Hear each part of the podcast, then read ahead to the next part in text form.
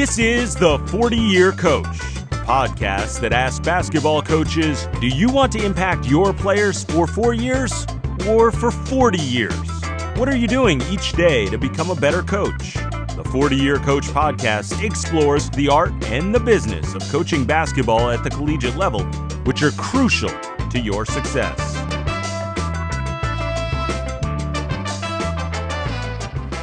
This is the 40 Year Coach Podcast. I am Adam Stanco, and I've got some huge shoes to fill, taking over for a man I respect very much, Mark Eisenberg. Today's guest on the 40 Year Coach Podcast is the head coach at Georgia Tech and the ACC Coach of the Year, Josh Pastner. Josh, welcome to the 40 Year Coach Podcast.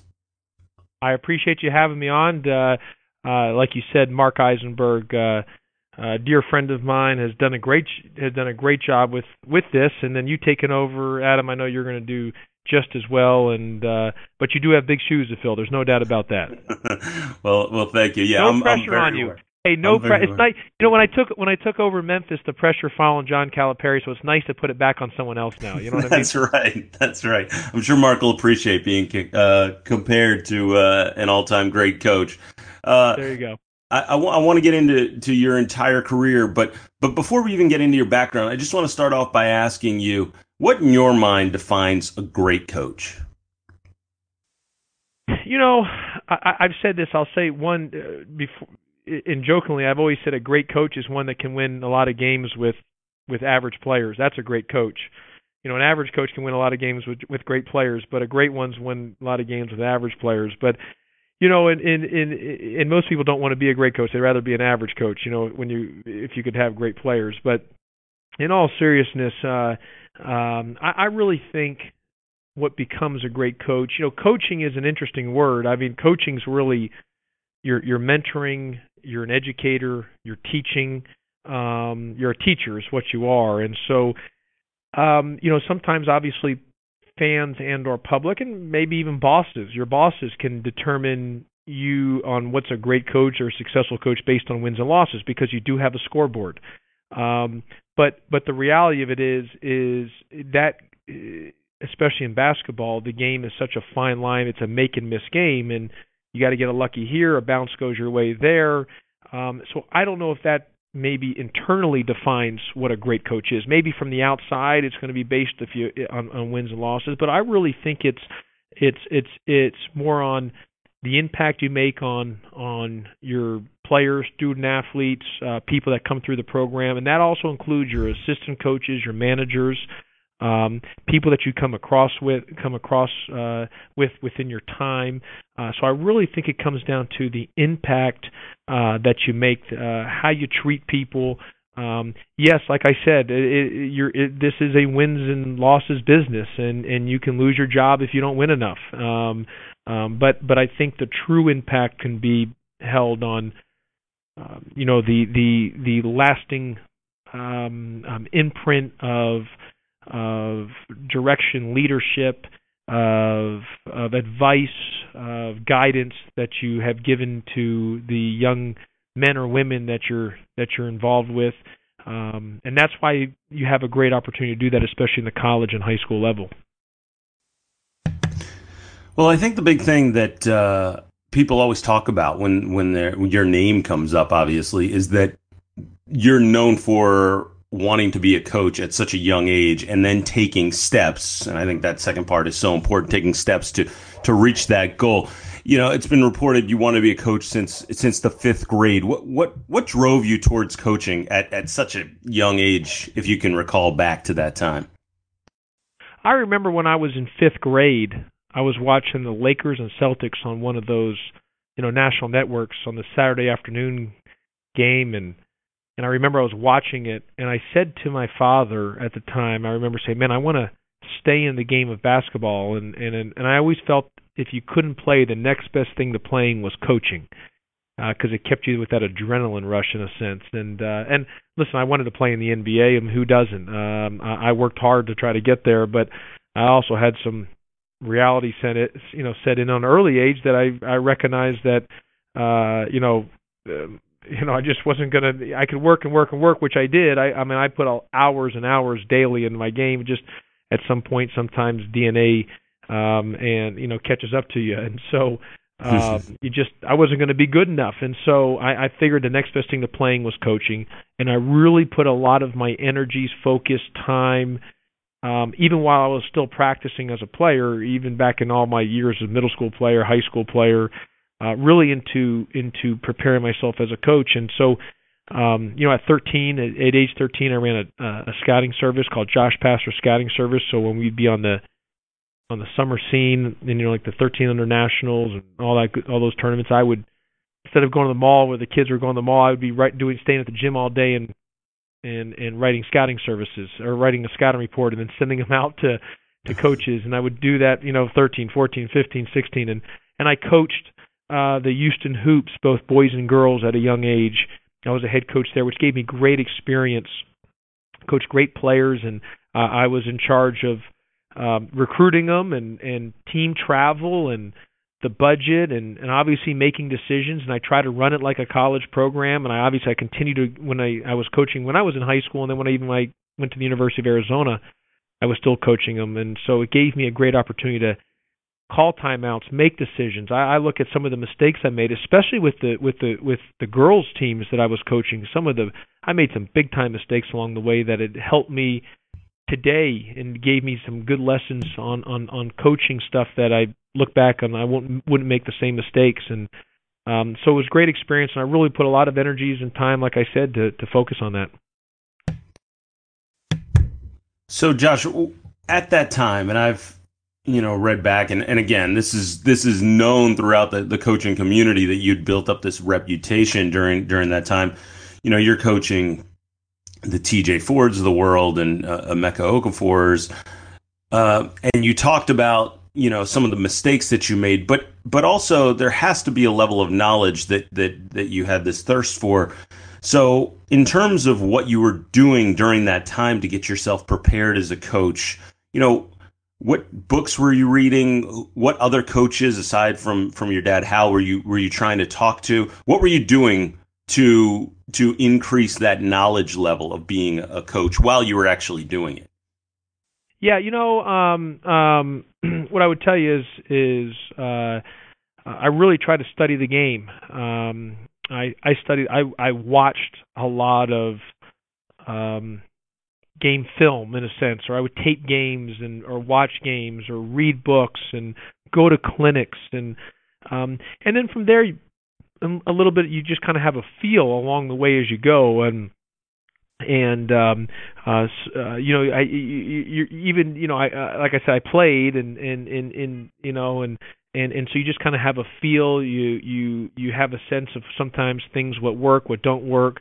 Um you're you're you're just constantly studying and and like i remember one pro one summer or or, or a couple weeks i took and and went down every single you know when Pete Carril with Princeton I I wrote every single down every single action they did and um or I took a a, a, a um, and, and put it down in a playbook. And or I did another thing where I saw someone else and, and, and wrote every try to get every play they ran for that I found on a playbook based on watching tape. And and so that's just kind of what I did and I enjoyed that. And uh, and I and, and I had a and I had a feel about things you know because you know you're you're around. And um and I and I tell you I really I really believe this that that um um there's nothing like moving over six inches. And and so I'm I'm studying the game, I'm learning, but but moving over when you're having a chance to be a head coach, and me being able to be a head coach at a young age at with with summer basketball and and with the Houston Hoops, it was tremendous for me,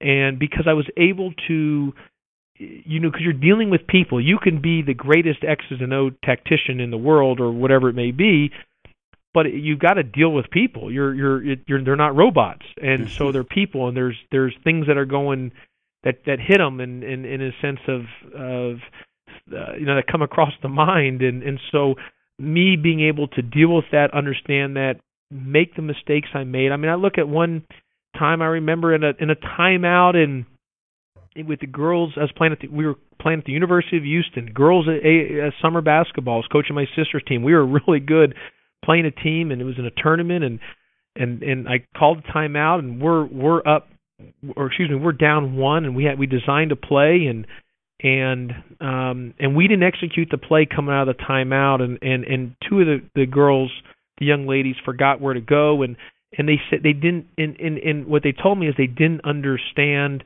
I was too fast in the timeout in a sense that that I didn't you know emphasize where they needed to be and they forgot or they didn't execute whatever it may have been and i look back at myself and what i did wrong and and i i just wasn't clear enough in the timeout and made sure everyone was on the same page. Like little things like that i look back and it was a mistake and it cost us a game. And and i can look at i can give you a thousand other examples. So just even having that experience was was humongous for me in in the long run. So when i got my opportunity at memphis Again, it's different. Of course, I understand that, but I've been in that situation of dealing with those, you know, high level, you know, athletes and and and coaching them and and and being in the trenches in the grassroots with them.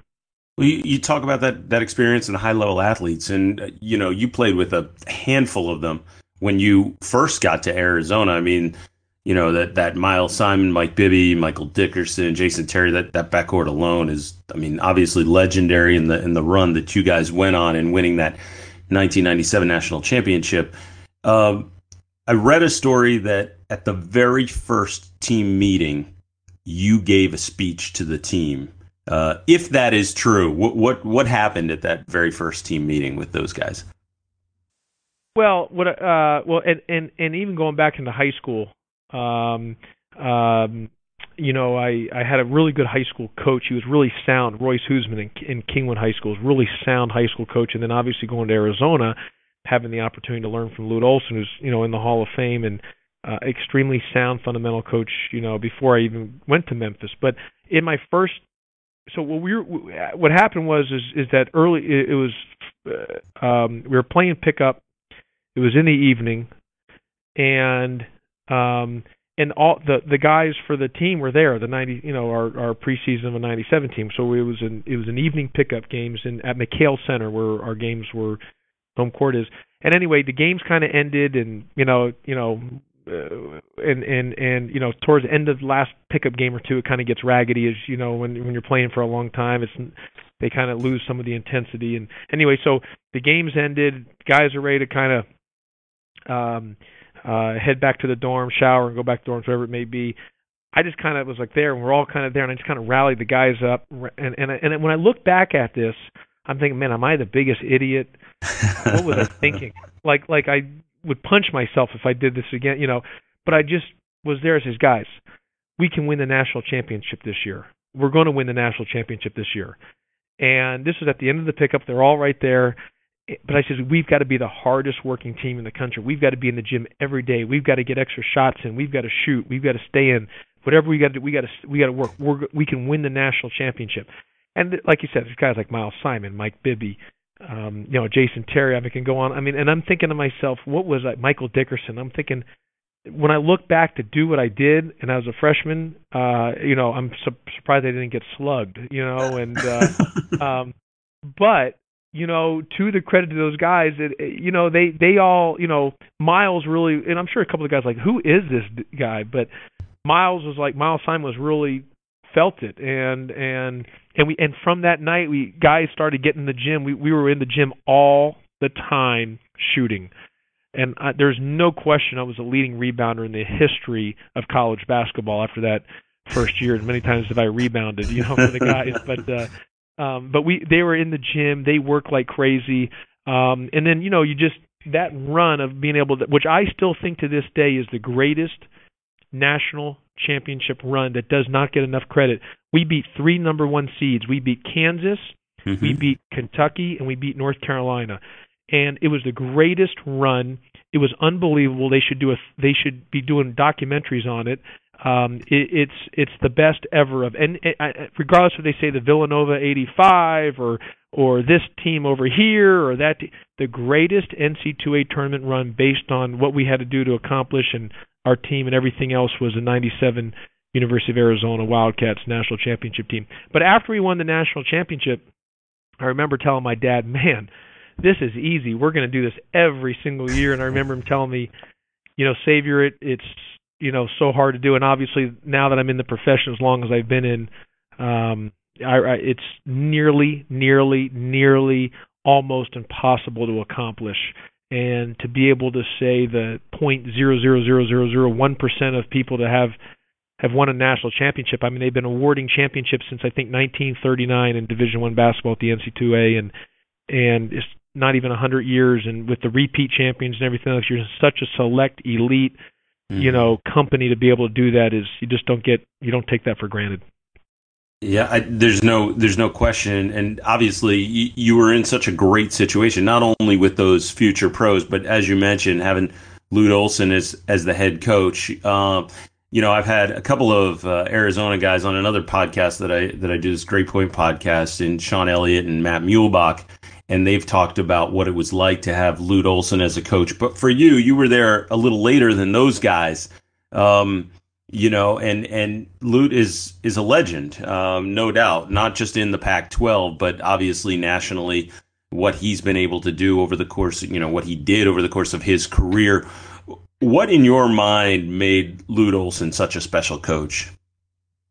Well, you know, um, uh, and, and and obviously guys like Matt Muehlebach who who who played there was a obviously one of the great players to play at Arizona, and Sean Elliott speaks for himself. I mean, the the success he had not only in college but obviously in the NBA, um, and they're both obviously extremely you know amazing people in, in their own right outside of basketball and what they've accomplished. But uh, uh, and so I was probably there in a little different way because more than you know they were more starters and studs. I was there as as kind of the walk on guy. But but so so for me with Coach Olson, I, I really believe it's a few things. One, he does not get the enough credit he deserves um, for what he did. He literally changed and captivated a city.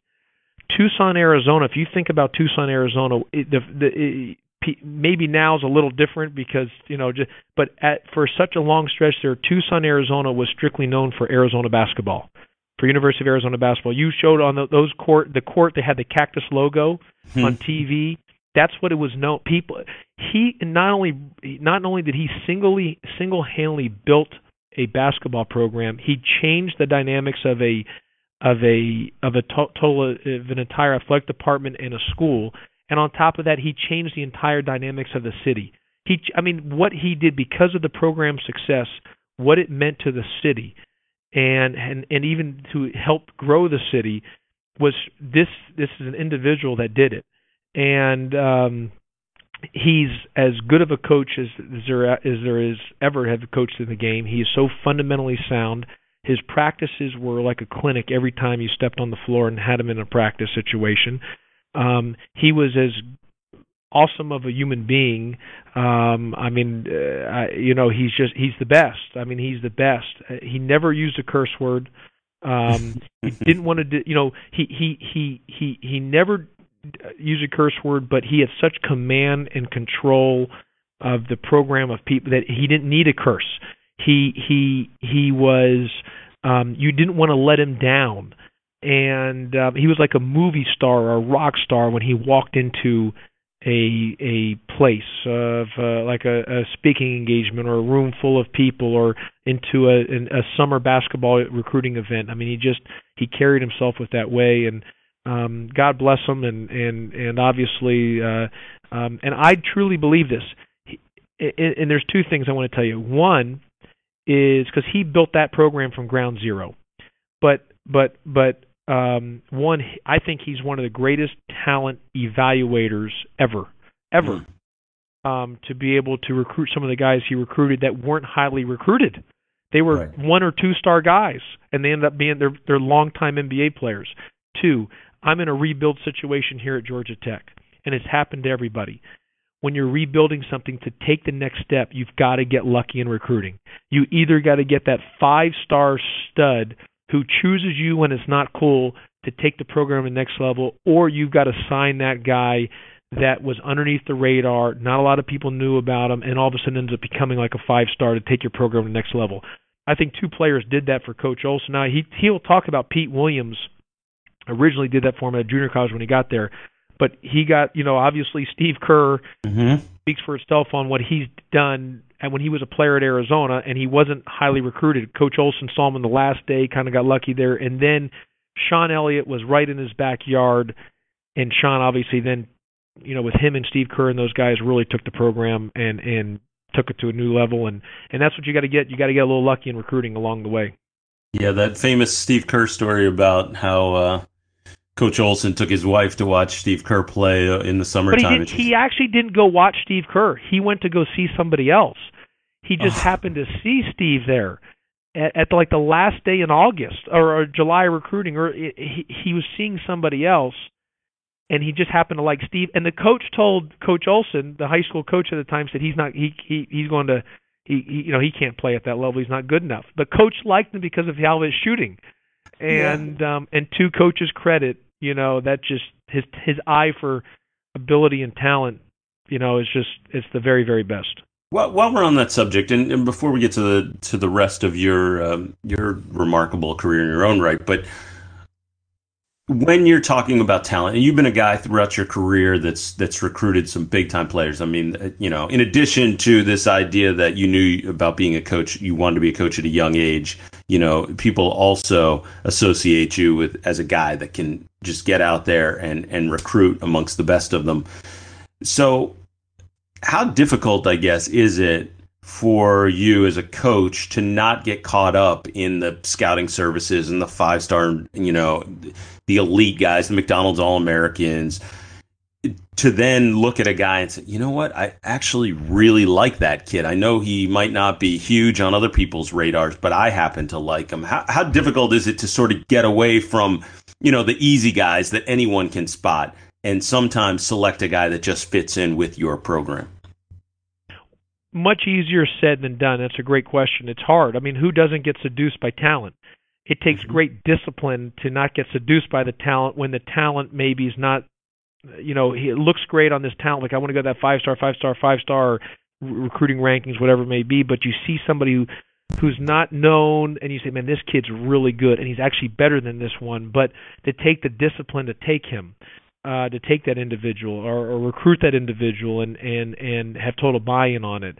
Um, so it takes discipline. And and I and I said this when I got the job here at Georgia Tech. Uh, you know, Adam, I, we've been I've been fortunate to be. I was at with at Arizona with Lute Olson, and with at Memphis with John Calipari. You know, at both guys, I was able to recruit the very, very, very, very best players in the country. Not because of Josh Pastner. I was able to recruit those guys because of Lute Olson and the University of Arizona because of John Calipari in, in Memphis, mm-hmm. not because of me. Now, I, I you know I have to work, and you're competing against the other elite programs in the country, but but I was able, I was fortunate in, in what you're selling is you're selling your boss, and so um, um, and so it's interesting that when you know like I and I obviously you know being able to work for two Hall of Famers and Lute Olson and John Calipari, two of the very greatest of all time um, when you're with them, you're able to recruit the very, very best players and go get the very best, the the five stars, the McDonald's All Americans, the blue chippers. Well, you know, taking over a job like Georgia Tech. Now, when I was at Memphis, we had some unbelievable recruiting classes. I thought I, I did a good job on trying to carry the momentum forward on what Coach Calipari had built there at Memphis. And and uh, yes, I didn't coach Derrick Rose. John Calipari was a head coach. It wasn't Josh Pat, but I carried that momentum at that time. You know what I mean? Mm-hmm. Say it, talking mm-hmm. about more about Memphis, and so we had some unbelievable recruiting classes there at Memphis.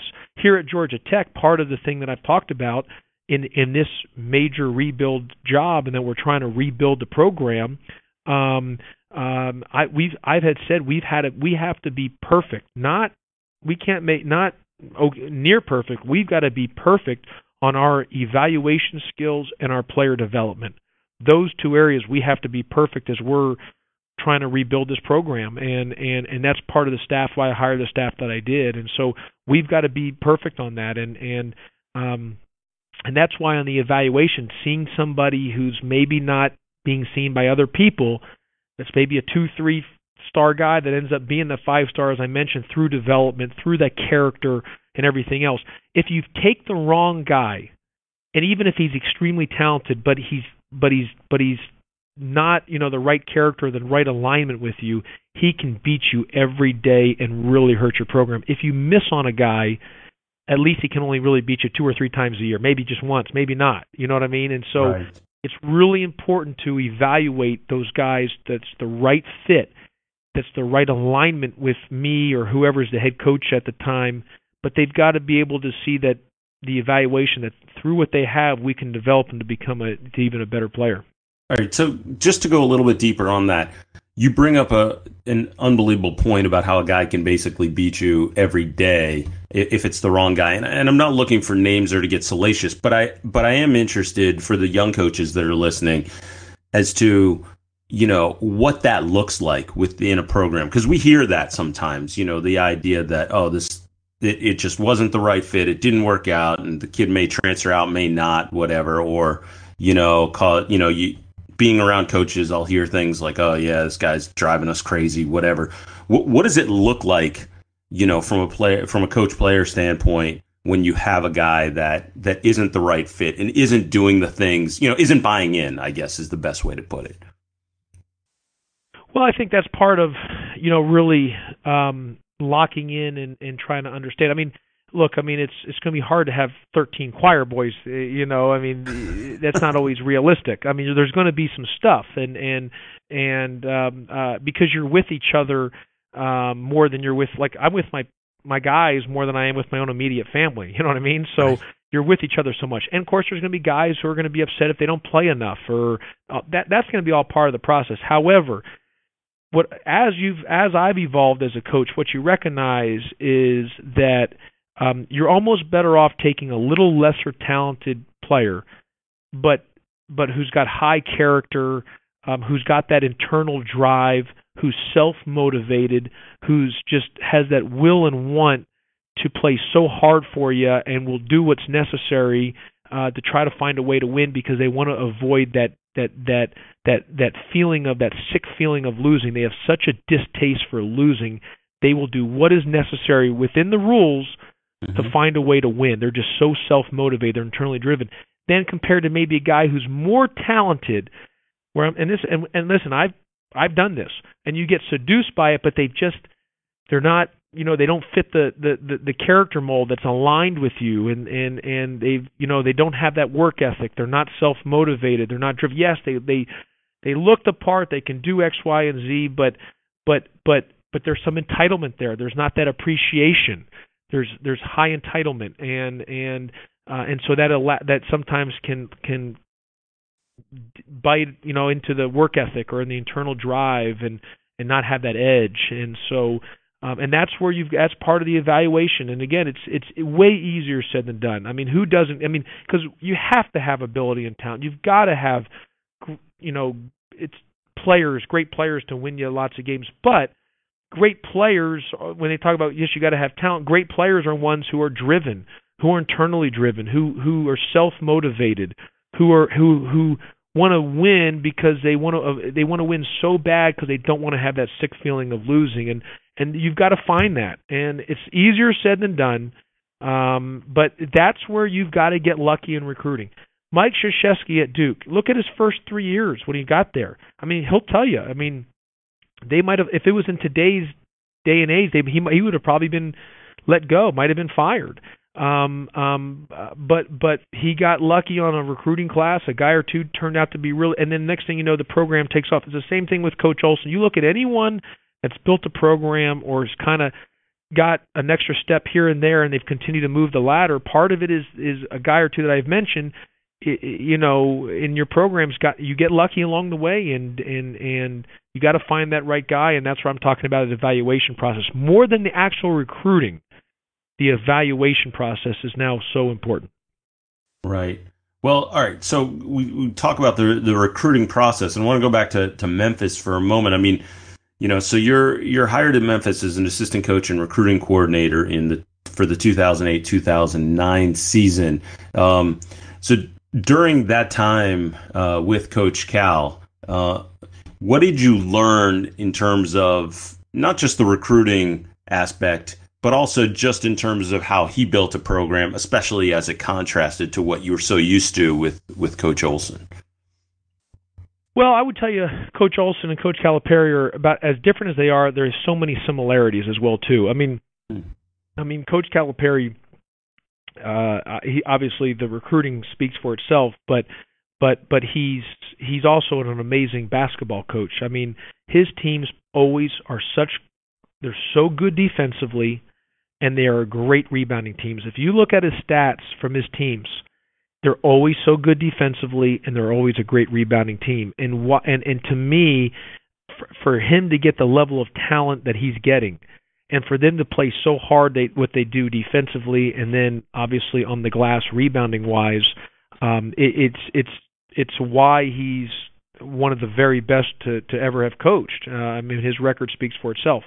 He's also done a great job of evaluating. You know, yes, everyone knows now the the guys he's getting, but but he has evaluated and and and has um um you know his evaluation skills, especially at UMass and at Memphis, to to build those programs up. Mm-hmm. Um, but but but uh, you know he's a master he he here's what I could I tell people when I was assistant with him. People used to ask me what's it like working for him. I used to tell people the guy that follows him is is a crazy dude. Who would want to follow this guy? I mean, the success he's having, the, the the amount of impact he's made in the community. I mean, I can go on and on and on. Well, I, well, that's why I got the job because nobody wanted to be the crazy guy to follow him. I was last man standing. They had to keep running the program. They had to give the job to somebody, and so. um um but you know he he here's I, I believe this. If if it wasn't basketball, and, and there's only one guy in the country can do this, um, he could take over any program in America. So there's 351 Division One programs right now in in Division One. He could take over 351, 350, 349, 229, whatever you rank him, one to 351, and he would have that program built into a top 25 team hands down, hands down, bar none. It wouldn't. You give him any program anywhere of any of the 351 schools, and within time it'd be built to a top 25 program. He's the very, very best at that, and and he'd be no different if he ran a pizza uh, parlor on the on somewhere. He would, he would be an inst- he'd become over time the business would be so successful he'd be making millions of dollars running a business for on on on selling pizza by the slice. Guarantee it. And that's just he's a master business marketer program builder. He gets it. Um and so it it was great seeing that aspect of it as well too. And so um you know I was blessed and fortunate. And, and I got lucky I was I I I skipped steps I mean there are guys way more qualified to be the head coach at Memphis or to be the head coach at Georgia Tech than Josh Pastner way more qualified I got lucky. I got a break. I was at the University of Arizona. I got a break to be there, and then I got a break to be able to stay on staff and work my way up and be an assistant coach. The only reason I got to be an assistant coach at Memphis was because Coach Olson gave me an opportunity at Arizona, so I skipped steps. And then to get the Memphis job, the I, I would never have been the head coach at Memphis coming from anywhere else, but I was there. I followed Coach Calipari. Nobody wanted it right place, right time. So I got a door that opened for me. So it was an opportunity. And the reason I get Georgia Tech, the only reason is because I was a head coach at Memphis, and so I'm coaching the ACC, the youngest coach in the ACC. Before I'm 40, I mean, I, I, I mean, you got to, I got to pinch myself every day to say that I'm coaching in the ACC. I mean, these guys in the league here, I was, I was I was playing in AAU ball, watching and these guys and seeing these guys, and here I am coaching against them. So you know you get opportunities and and, and I'm the first to admit it. I got lucky. I got some breaks and and there are people are more deserving, more qualified um that should be the coach at Georgia Tech or should have been the coach at Memphis. It just things happen in life and so uh, I got fortunate and um and then, and then once you get that door that opens for you or that opportunity it's on you to take advantage of it. You say that with such humility, but I, I do want to point out that I mean, and you were the head coach at Memphis at age 31. But I but I do want to point out because I always get into discussions with people about, oh well, this guy became the president of a corporation at you know at such a young age, or you know he, he was a head coach at a young age. But if you then go back and look, eh, obviously there are other people involved, and you pointed out the other people who helped you on on, on your rise. But there's also almost always a level of dedication passion, uh, work ethic um, that that is put in, and uh, and also just just being out there. And and I had read also there was the summer of 1998.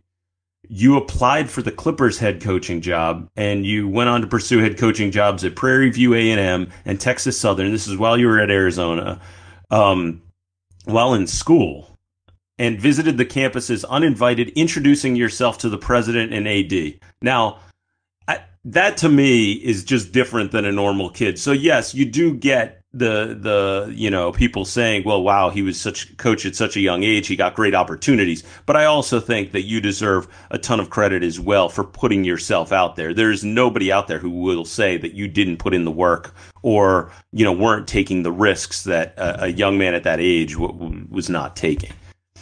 Well, I appreciate you saying that. Well, I, I would say a few things on that. Um, I uh you know I I I always I, I you know I was always a, a visionary. I believed in, in having a vision and and even any obstacle. I'm a very positive guy by nature.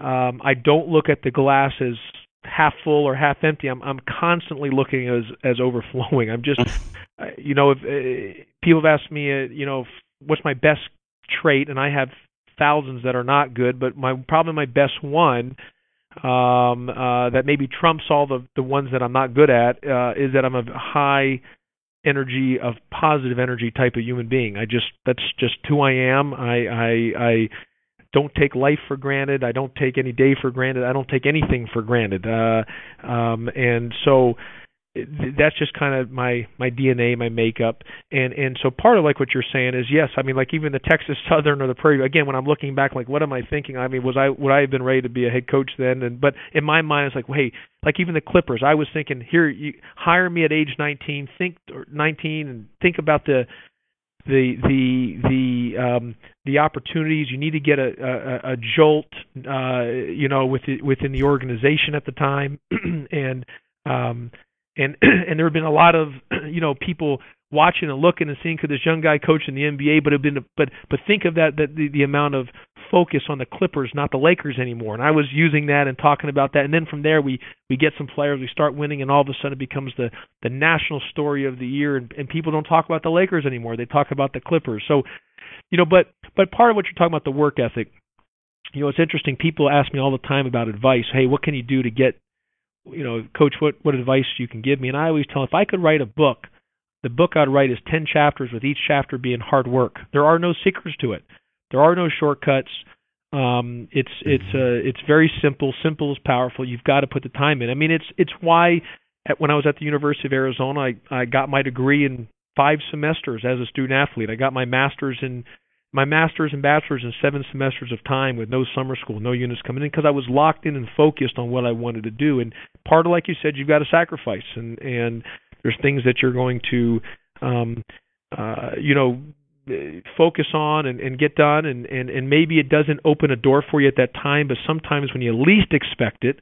Uh, when you don't see it coming, a door opens, and then, but because you've put the time and effort in and have been focused and detailed, you know, you get a break, and um, and so I, I I appreciate you saying that, but um, you know that, that that's been the biggest thing is is probably just being able to be really really positive. Um, um, you know, being a be, you know looking at being the head coach at Memphis and being the head coach at Georgia Tech, looking at it as as really a gift. This is all a gift, and and not taking it um, for granted. Again, easier said because a lot of times you're in the you're in the world, you get stressed, you're thinking, you know, the the fear factor or the unknown or what could happen if you don't have the success, but trying to live in the present and and, and be locked in and and um, having a lot of faith about it as well. I, I just heard uh, successful British comedian Jimmy Carr, who's huge internationally, uh, was just giving an interview, and they were asking him about uh, guests coming on panel-driven shows, and he said he was just shocked sometimes at the lack of preparation from these guests because he said he always basically looked at it like this is this opportunity. This might be my one chance to make a huge mark, and all of a sudden this could be the, what vaults me to the next stage in my career. And people come into this just okay, I'll just do it and see how it goes without the preparation. He says he's always shocked by the lack of preparation from certain people uh, when this could be their big break, and then of course it leads you to believe, you know, after the fact, you know, why didn't they they take that opportunity when it was when it was right there in, in front of them? Um, I, an interesting thing that uh, I was also checking out when I was uh, looking at your time during Memphis was, and I came across this quote that you gave to the New York Times that that says the following: When we lost a game, I wouldn't go out for seven years because I felt like I'd let the entire city down, and when you win, it was relief. I could finally go outside my house and get dinner. I could actually go to the health club. I'm being serious. This is how I lived for seven years because you put the internal pressure on yourself. And in Memphis, they care so much. Um, can you tell me what was behind that that quote? Yeah, you know what I would what I would I would tell you is a few things. Let me let me let me just say this on on Memphis. And I told you this. I love my time there. Mm-hmm. But um, uh, following John Calipari, he his last four years was the greatest run in the history of the NC2A. It was the most wins in a four-year period in the history of the NC2A in a four-year time period. John Wooden never did it. Uh, Mike Krzyzewski never did it. Bobby Knight never did it. Um, uh, I mean, nobody, nobody. And so um, um, he had won 95% of his games, 94, 95% of his games almost those last four years. It was unbelievable. And that's why I told you earlier in this in this podcast that that you know the crazy man following him. And of course, nobody wanted the job. Nobody wanted the job uh, because they knew what you know what it was. And so I obviously got the job at 31, and um, um, and so I understood what I was taking when I was taking over because I was there as an assistant, and I knew what basketball meant to that city. I mean, and and I was I mean I'm I'm moving over six inches, and so the pressure, the stress, and and and I say pressure, basketball pressure, the stress, the internal pressure I put on myself. Um, you know, we were very successful during that time period of the seven years. Um, we won 70% of our games, fastest ever in the history of Memphis to get to 150 wins. Um, you know, in seven years, um, you know, the, after seven years, tenth in the history of the game of most wins in the first seven years. If I told people those stats at the very first when I got the job, if you could have this after seven years, everybody would have signed up for it. However, because at the time when he left, I mean, you got to remember there was a helicopter over his house when he was determining whether he should take the Kentucky job or not. Hell, from the local news stations. Do you rec- do you know when they do that? That's for hostage negotiations. There's like a there, there's someone's held up in a home. Not for is the coach going to leave Memphis to go to Kentucky. right. And so that's what I was taking over. That level of scrutiny, intensity, and it was probably there was no job harder ever because in someone said, "Well, how about replacing?" No, no, no, no job harder ever at that present time because it just started the age of Twitter, social media, where I was under a microscope for 24/7, 365.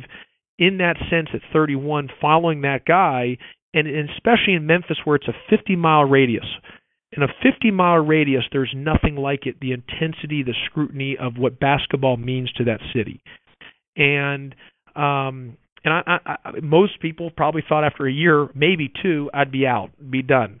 And and there's only three coaches I think since 1950 have left on their own without being fired, and that was Gene Bartow and um, um, John Calipari and myself. And so I mean, it's a hard job. It's an unbelievable job. It's an awesome job, but it's not an easy job.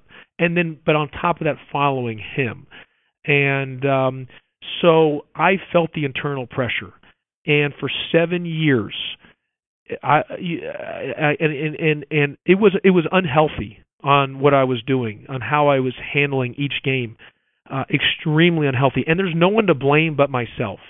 I I, I this these are self-inflicted wounds, and um, you know, we'd win a game. It was such a relief. I was like, it was like I won the Powerball lottery. Um, uh, like I was so happy we won the game because if we lost, the sick feeling I had that I let the city down, um, the the negative attention that we would bring, um, that I just I was like I would go home and sit on this chair in my house and wouldn't leave. Now, people didn't as positive as I was, people saw this positive guy, but internally it was eating at me. Every game, the the leading up to the game, it was I was so sick to my stomach leading up to the game because I knew the what it meant because if we lost the the the the next 72 hours of negativity that would that I would internally put on myself and what would happen within the city it, you know would be just would be would be devastating to me. And we win, and, and so you're leading because you want to win so bad, and and it didn't matter what what what money I was making and or anything else. It was what I was just that what I put on myself on that, and it was very unhealthy, and um um and it was hard. There was no doubt about it. And and fortunately, we won a lot more than we lost. um, but but but it but it wasn't easy in a sense of of of that of those feelings of every single game um, that it was literally like life or death in my world, in my mind, in my internal self, and and uh, and those are self-inflicted wounds, and um, and it wasn't healthy, and so I've I'm, I'm I've I've hoped that I've gotten better about that, and uh, so you know it was in that intensity. It was literally that intensity, and I, I can remember times when I would when I was remember that it was so I got so unhealthy. I said maybe I need to go check into a hospital and just go. You know, like I had a mental break. Like just I was so exhausted mentally because of what I was putting on myself when we lost a game and how I felt I let so many people down in the negativity and it ate at me. And if I stayed in that realm without improving myself as a human being on how to handle things better, um, I was going down a destructive path, you know, just for my health wise. And um, um, so, you know, that at Georgia Tech, I made a, you know, uh, a pact to myself. I've got to be better. Now I'm still far from being better because when we lose, it still eats at me like you wouldn't believe. But I've tried to be better about it, and I'm learning and I'm getting better. And I've asked for help for people to help me on that too along the way. But that's just kind of who I am and my that internal drive. In terms of following a legend, I mean, you had had grown up in this situation. I mean, looking at your background, almost as if all the way through you said, "Well, you know, to yourself, I should be a head coach. I know how to do this. You were doing it at such a, a young age and successfully at such a young age, and you just kept moving up the ranks. Um, you know, okay, I can be a head coach. I need to be a head coach. Like you said, 19, like, hey, this would be great for the Clippers, what have you. And, and so how much of it when you got the job at Memphis in 2009, was it difficult to sort of establish your own identity? I mean, you talked about the idea of following uh, Calipari. But I'm just talking about the idea that, you know, yes, you're still recruiting these great players, you're, you're getting this talent, but just in terms of what you did at practice, what you do in the games, when you follow any coach, I guess the question becomes how difficult is it to sort of create your own identity separate from the identity of the coaches, not just maybe Calipari, but everyone else you learn from?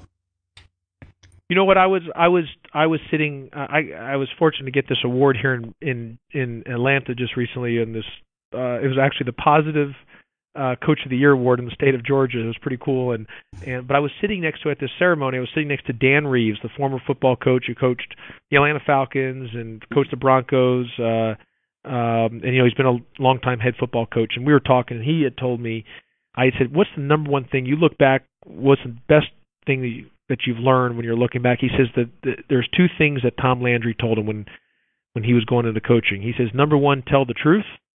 Because if you tell the truth, you get you can all you, that's less things you have to remember. Tell the truth. and two, be who you are. You can't you know don't be someone. You got to be who you are. And I really believe that that that and, and I've always I, I believe as I've gone as I've gotten older, uh, I think one of the key things in leadership is self awareness. As an as a leader, you have to be self aware of your strengths, your weaknesses, and everyone else around you. I think individuals have to have great self awareness, and so you know self awareness of of um, uh, you, just knowing that who you are, what you're comfortable with, knowing that I can't, I could not be Lute Olson, and nor could I be John Calipari. If I tried to be one of those two, I would have been, I, wouldn't, I, I wouldn't be the head coach at Georgia Tech now. I would probably, I would have been fired, and and because I couldn't be them, I have to be Josh Pastner, mm-hmm. and that doesn't guarantee you're going to have success either. Because like I've said, you've got to get some breaks and luck, and some things go go go your way.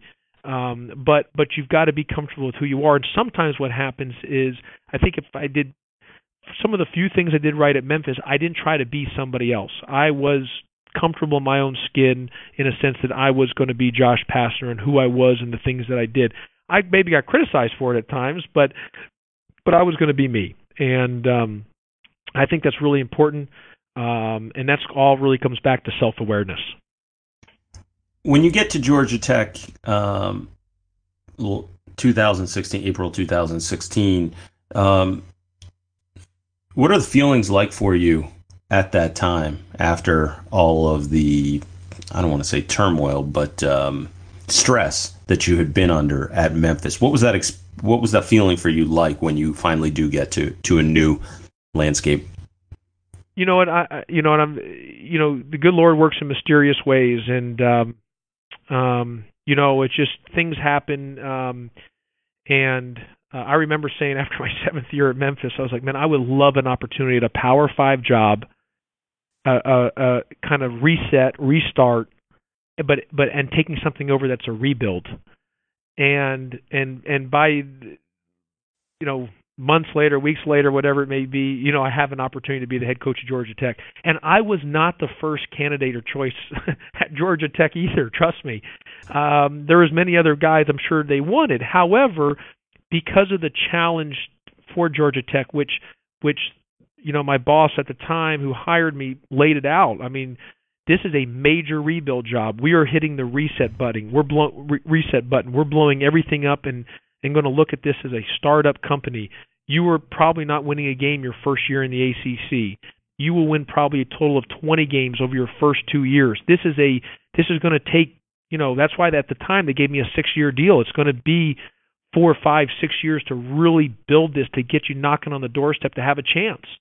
And and and and so I think people they maybe wanted or originally were like I don't even want to deal with that. Me on the other hand, following what I followed I was like, I would love this opportunity. I because they they needed someone who was ultra positive, ultra positive, because you're going to go through long streaks of of losses when you're trying to rebuild this.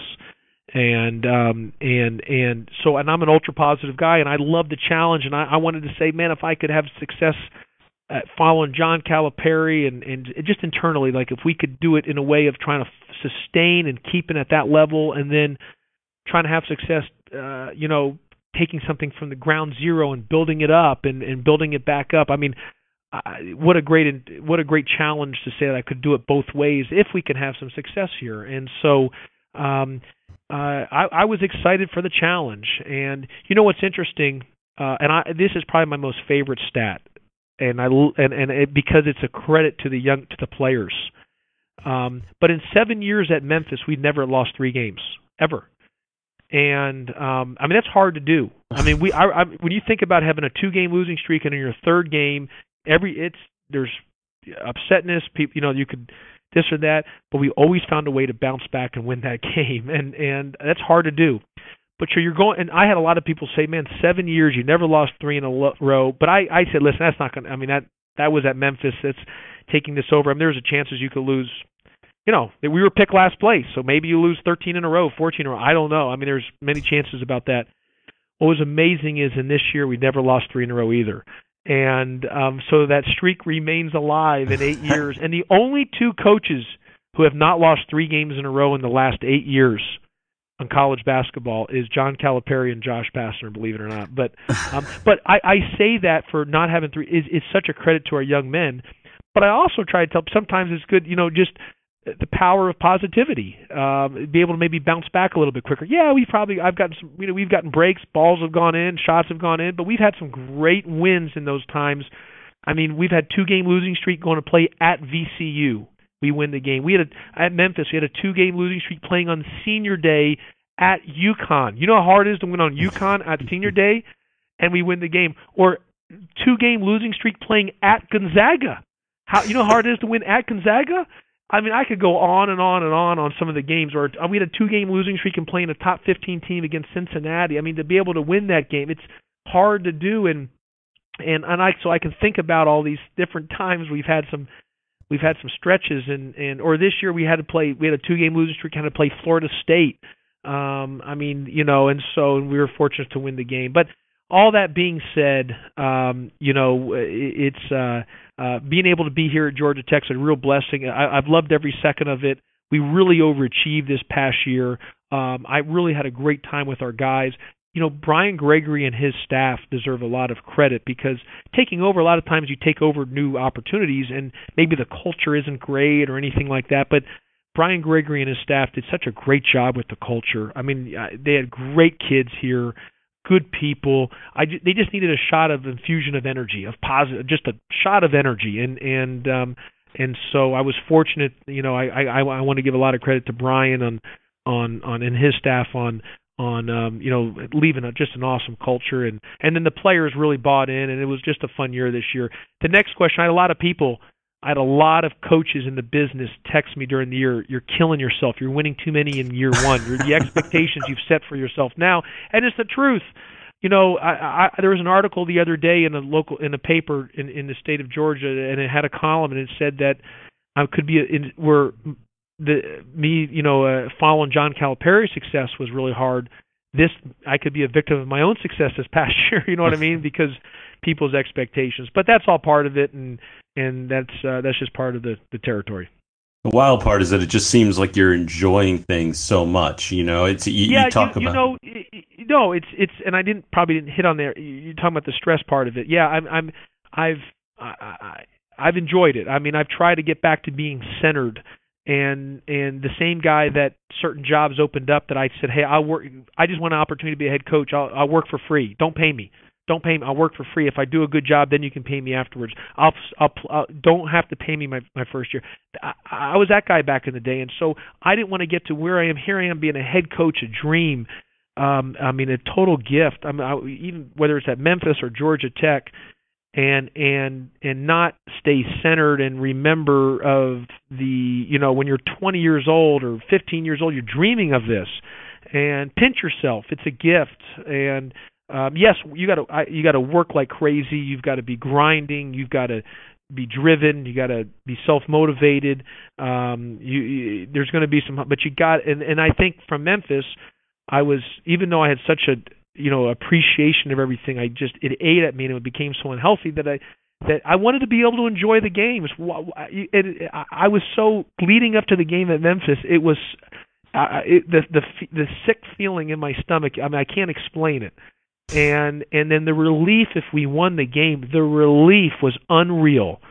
It was unreal. And then the loss, it was just so agonizing, and it hit you it really got you that next day when you woke up. It was just, you know, and so I'm trying to be better about that here at Georgia Tech, and that's what I've said. I've made a pact to myself, and I'm, and I am back to enjoying it. Um, but I'm still far from being perfect in those areas. I, I've still got a lot of work to on my own self to really improve on that. It's no way to live. Uh, I, I, no, I, I just agree. only I only have a couple more questions for you. I just one of them is just on that idea. Yeah, that that um, you know, obviously you you've always been this positive guy, um, but um, you know, it seems like that obviously, as you were just talking about, that this cloud has sort of been lifted, and and that you know, here you go eight Yeah. and ten in ACC play, and and shock everyone, and and yes, I know that you know um, having success, and that to me is major success um, for anyone that uh, remembered the expectations for Georgia Tech going into last year, but one of the things I always admire about excellent coaches is that they have an ability to adapt to the personnel that they have and change sort of their playing style and even just create this new environment for their team. And, you know, I look at what you did this year and I know you have this sign in your locker room about every possession is precious and, and you talk about guys playing with the high motor. Uh, where did you find the ability this year, the courage, I guess, to sort of switch up maybe how your your team played based upon the personnel that you had? Yeah, I I totally reinvented my myself. You know, I look back at like, going back to some of earlier talk in the podcast here, just about being self-aware. I mean, self-awareness, and I really look at some of the self-awareness on things that I, yeah, I mean, I did some great things at Memphis. I felt that I I thought I we did well.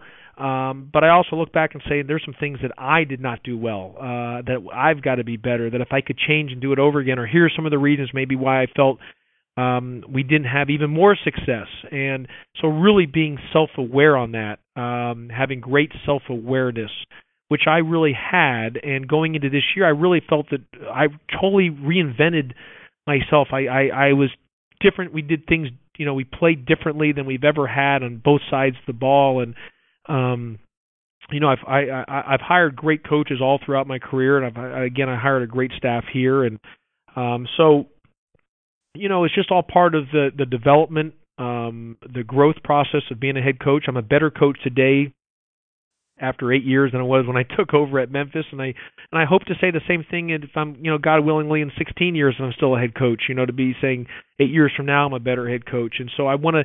I felt I've evolved, but I was also very self-aware of the things that I did not do well when I felt when I was the head coach at Memphis and what I needed to do better. And and and and there was little things, whether it's X's and O's and strategically, and also things you know uh, uh, other areas as well. And um and so we I kind of we just you know kind of reinvented uh on a lot of things. And and I was very fortunate to have an opportunity and a job to do that in. And and not everyone gets that chance. And and I did. And you know and and and just take it for granted. But going back, you know, it's it's it's really about having that appreciation and not entitlement, and and and I really believe in that, and I really believe in in you know I use our saying I use this a lot at Memphis and I use it here at Georgia Tech. Really having an attitude of gratitude, which is which is about having every possession is precious. You know that that that you're just you're not taking things for granted, and and every possession is that and so and and, and a motor about because I I'm real big on alignment, and that's what motor is. I, people who have a motor, a pep in their step, who are energy givers, who who who who you know are just man, they come across with great positive energy. You can you can feel it in their spirit and their soul and their and and you can and you you see it and you feel it and and you touch it like that and and and I'm just aligned with people like that and that's what I want and that's the alignment I need in my program whether it's my staff whether it's my players, the managers, support staff, they've got to be aligned to me in that. They've got to have motors. They've got to be energy givers or real positive energy givers. All those things are really important to me. The last question for you is you've had a bunch of guys that uh, coached under you now who are now head coaches. Um, I saw a list that included Jason Gardner, Damon Stoudemire, Jack Murphy at Northern Arizona, uh, Luke Walton.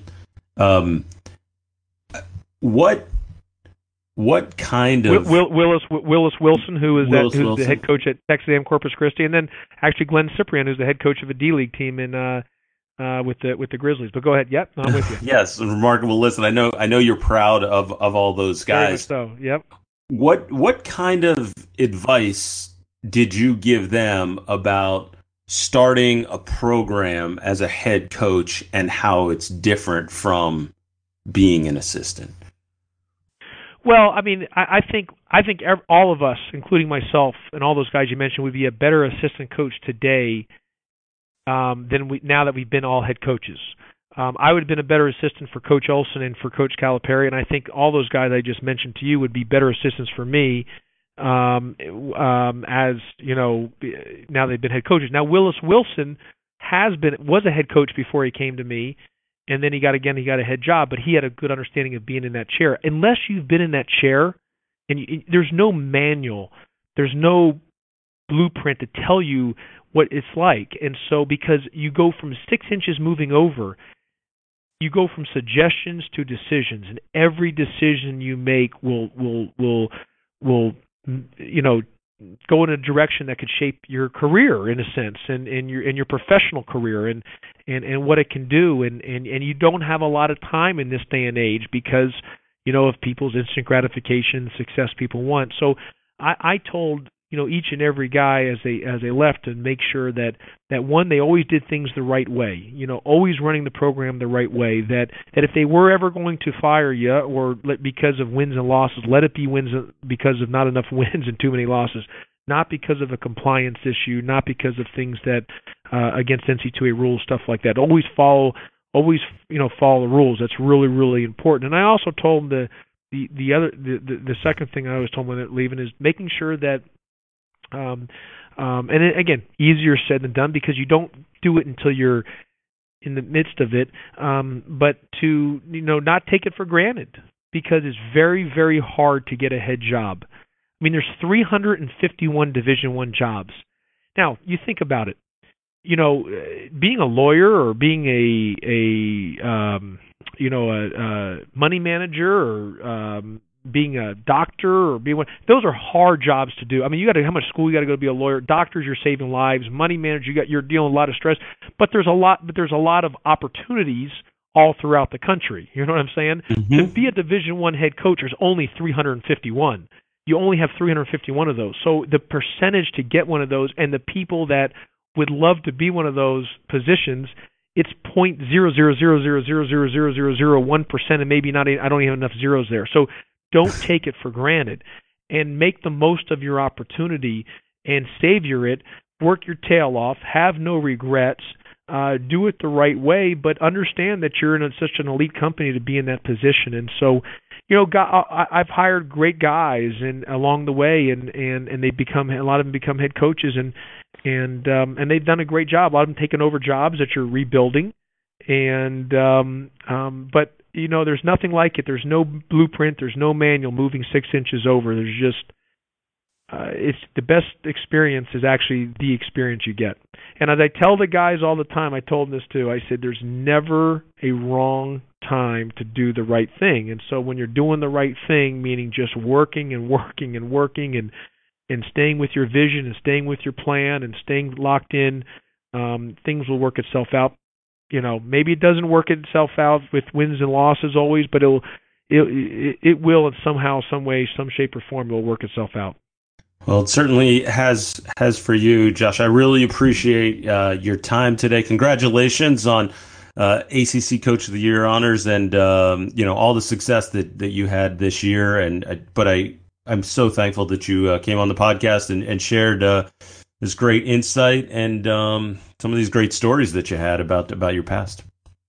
Yep. Well, I appreciate you having me on. I look forward to it and uh, to to, to uh, hearing many more of your podcasts throughout the way of other people you have on, and uh, we'll we'll catch you along the way. You can follow Josh Pastner on Twitter at GT Josh Pastner. You can follow me on Twitter. I'm Adam Stanco at Naismith Lives, and you can follow this podcast on Twitter at 40 Year Coach. That's 40 Year Coach. Thank you for listening. And remember, you can subscribe to the podcast on iTunes, Stitchers, and wherever else podcasts are found. Can't wait to do it again next time. And Mark, thanks again for the opportunity.